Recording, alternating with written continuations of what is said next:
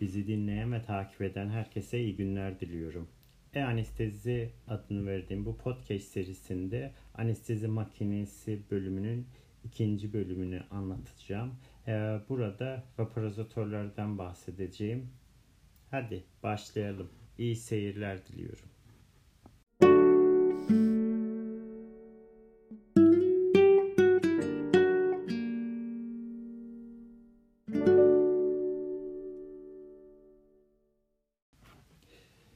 Tekrar iyi günler. Bugünkü konumuz vaporizatörler. Anestezi makinesinin önemli bir parçası olan vaporizatörlerin şöyle kısa bir tarifine bakacak olursak, e, bu bunlar e, sıvı volatil anestezik maddeleri ölçülebilir, konsantre edilebilir e, haldeki e, sıvı haldeki volatil anesteziyi buhar haline dönüştürebilen cihazlardır. Aslında ilk baktığımız zaman ilk anestezi uygulamalarında da bir gazın üzerine, gazlı bezin üzerine eter ya da kloroform damlatılarak buharlaştırmalar ger- gerçekleştirilmiş. Aslında bu da en basit şey, şekilde uygulanabilir e, vaporizatör örneği şeklinde diyebiliriz. Fakat günümüzde artık bunların e, gaz akımına ve ısıdan etkilenmeden ayarlanabilir modern bir şekle dönüştürmüştür. Bu vaporizatörlerin fiziksel prensiplerine baktığımız zaman ise sabit bir ısıda volatil anestezik e, maddeyi buhar ve sıvı formları arasında dinamik bir denge vardır ve bu ısı gaz oranı ısıya bağlıdır ve bu toplam molekül sayısı ise sabittir. Sadece fazlardaki moleküller arasındaki oran değişiyor. Ee, sıcaklık artınca gaz halindeki molekül sayısı da artıyor ve ısı arttığında doymuş bir buhar basıncı oluşuyor ve bu da ısıyla birlikte artış gösteriyor. Çoğu anestezik ajanın e, doymuş buhar basıncı oda sıcaklığında anestezi için gerekenden daha fazladır. Bunun için kalibre edilmiş e, bu vaporizatörler kullanılıyor ve bunlar da daha çok e, madde spesifiktir. Çalışma prensiplerine baktığımız zaman ise belli bir basınçla gelen taze gazın sıvı anestezik içinden veya üzerinden geçirilmesiyle gerçekleşir. Taze gaz vaporizatöre geldiğinde manuel olarak biz kontrol edebiliyoruz ve bir varf ile bu ikiye ayrılıyor. Vaporizatör içerisine giren taşıyıcı gaz ile bypass yapan gazın oranı, biz bunu ayrışma oranı olarak adlandırıyoruz.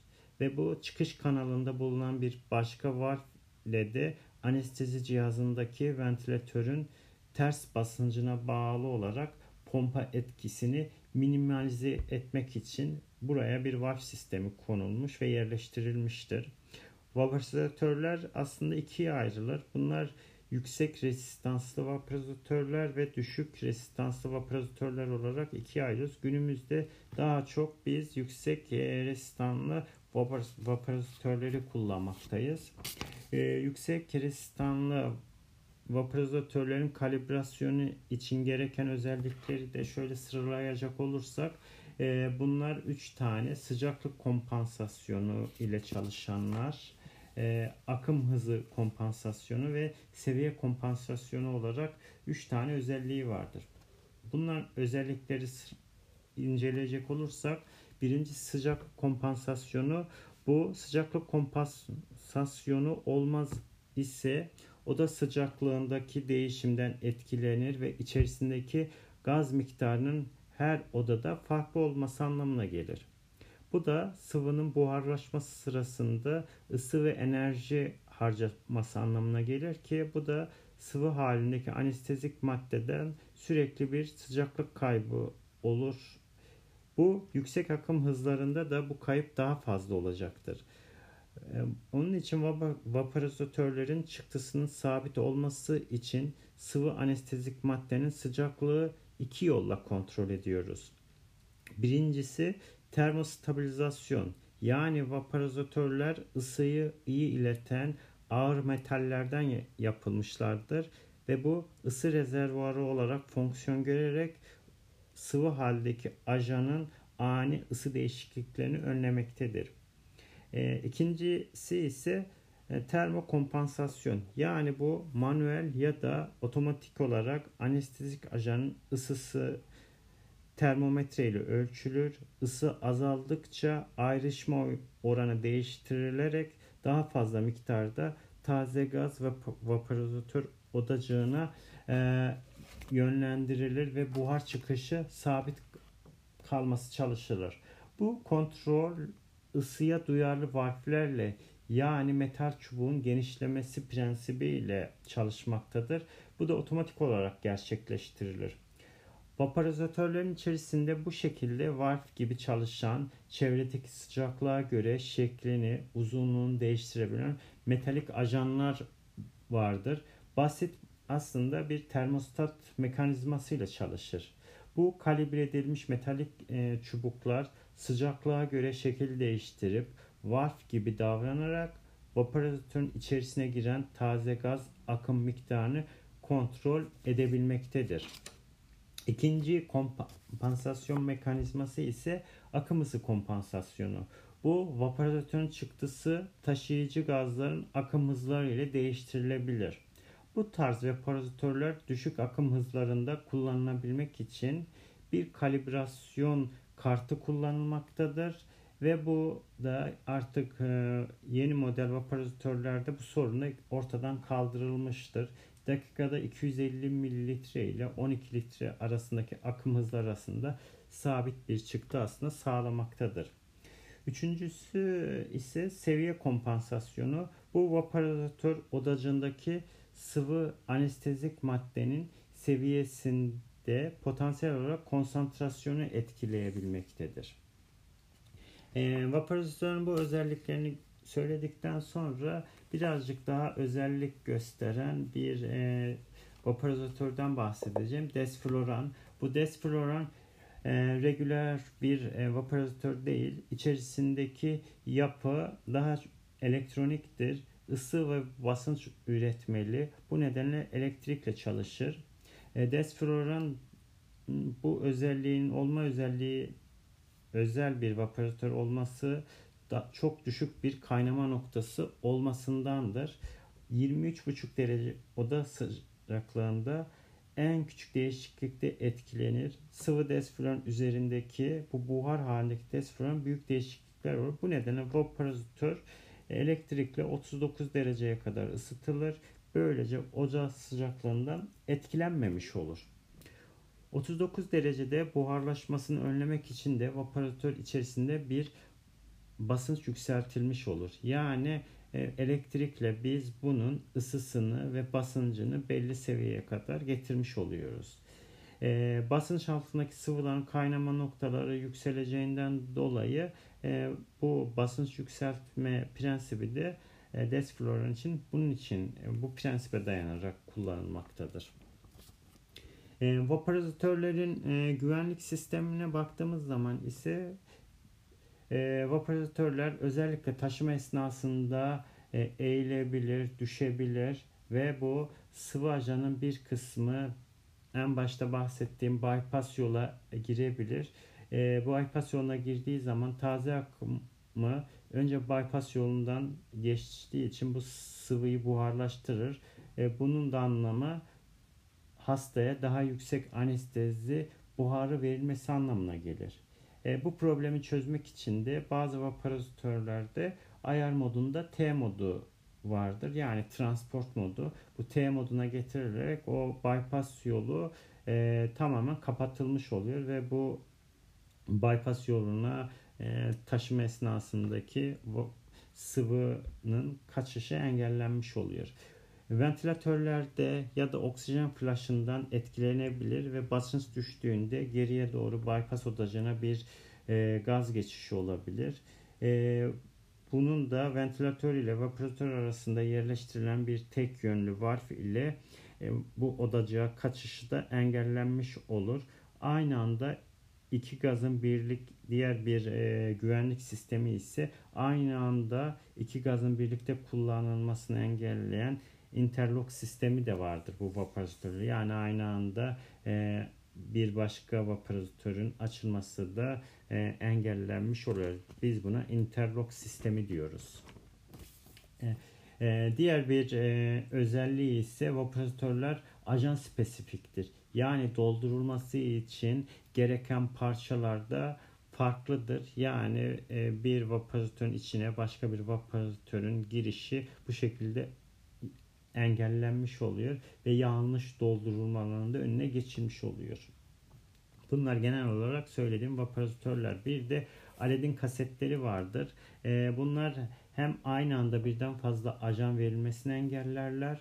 E, Çünkü tek gazın tek gaz girişi vardır. Bunlar devrilmelere, eğilmelerden çok fazla etkilenmezler. Çünkü bypass odacı kasette değil, makinenin kendi içindedir. Bu Aladdin kasetleri e, çevre sıcaklığı, taze gaz akımı ve kasete yönlendirilerek taze gaz akımı miktarı tamamen makine içinden geçen e, santral proses ünitesi de gerçekleştirilir. Ee, yine Aladdin kasetlerin çalışma prensibi de yine elektrikle gerçekleştirilmektedir. Ee, vaporizatörler hakkında kısa bu bilgiden sonra diğer bir e, anestezi makinesinde atık sistemler anlatmak istiyorum. Bu da hastanın ekspire ettiği e, yüksek akım hızlarında kaçak valfinden gelen fazla gaz atık gaz olarak adlandırılır. Yani burada ekspirim havasındaki anestezik gazlar vardır. E, bunun da anlamı nedir? Karbondioksit vardır ve bizim inhale ettiğimiz e, vaporizatörler yoluyla giden inhaler anestezi ve hastadan geriye dönen çıkan e, inhaler anestezi var. Ve bunların atık gaz sistemiyle temizlenmesi gerekiyor. Ve bunlar da e, genel olarak iki sistemle oluşturulur. Aktif sistem ve pasif sistem. Aktif sistem daha çok karışım sistem içerisinde bir rezervuarda tutulduktan sonra ya da karışım sistem içerisinde bir rezervuarda tutulduktan sonra direkt olarak düşük basınç vakumla ortamdan uzaklaştırılır. Bunun hem negatif hem de bas, pozitif basınçlı varfleri olmalıdır. İkinci sistem ise pasif sistem. Bu sistem dışarıya çıkacak şekilde makinenin dışına doğru olan gazın akımına bağlıdır. Aktive edilmiş kömür kaçak varfinin altına yerleştirilir ve bu atık gazlar absorbe edilerek ortam karışması engellenmiş oluyor. Yani atık gaz sistemleri artık günümüzde e, atmosfere zarar vermesi için yeniden ayrıştırmalar ve kullanılmalar üzerine bir takım çalışmalar yapılmaktadır. Bugün de artık gündemde olan ve daha sıklıkla kullanılan düşük akım anestezi de bu atık gazların daha kontrollü kullanılmasını sağlayan bir yöntem gibi durmaktadır. Diğer bir konumuz anestezi cihazına bağlı ortaya çıkan komplikasyonlar üzerine durmak istiyorum. Burada en sık karşılaşılan problemlerden birisi hipoksidir. E, bu hipoksinin gaz kaynaklı olabilir ve oksijen makineye sağlanamamasından kaynaklanabilir. Neyle olabilir? Merkezi sistemin boru hattında olabilir. Arkaya yerleştirilmiş silindir sistemde, makinede olabilir. Veya diğer gazların basınçlarındaki değişikliklerden olabilir. E, hipoksinin diğer kaynağı ne olabilir? Oksijen hattında başka bir gaz bulunması ile olabilir. E, nerede olabilir? Merkezde bir karışıklık olabilir. Makinenin kendi içinde bir karışıklık olabilir. Ya da silin arkaya yerleştirdiğimiz silindirlere bir başka gazın doldurulmasıyla olabilir. Makinedeki girişe yanlış gazın bağlanmasıyla olabilir. Ya da akım ölçerleri operatör tarafından yanlış ayarlanmasıyla olabilir. Kaçaklarla olabilir. E, yine akım ölçerlere ait problemlerle karşılaşılabilir. E, Diğer bir problem ise hiperkarbı. Bu da yetersiz taze gaz akımı ile gerçekleşebilir.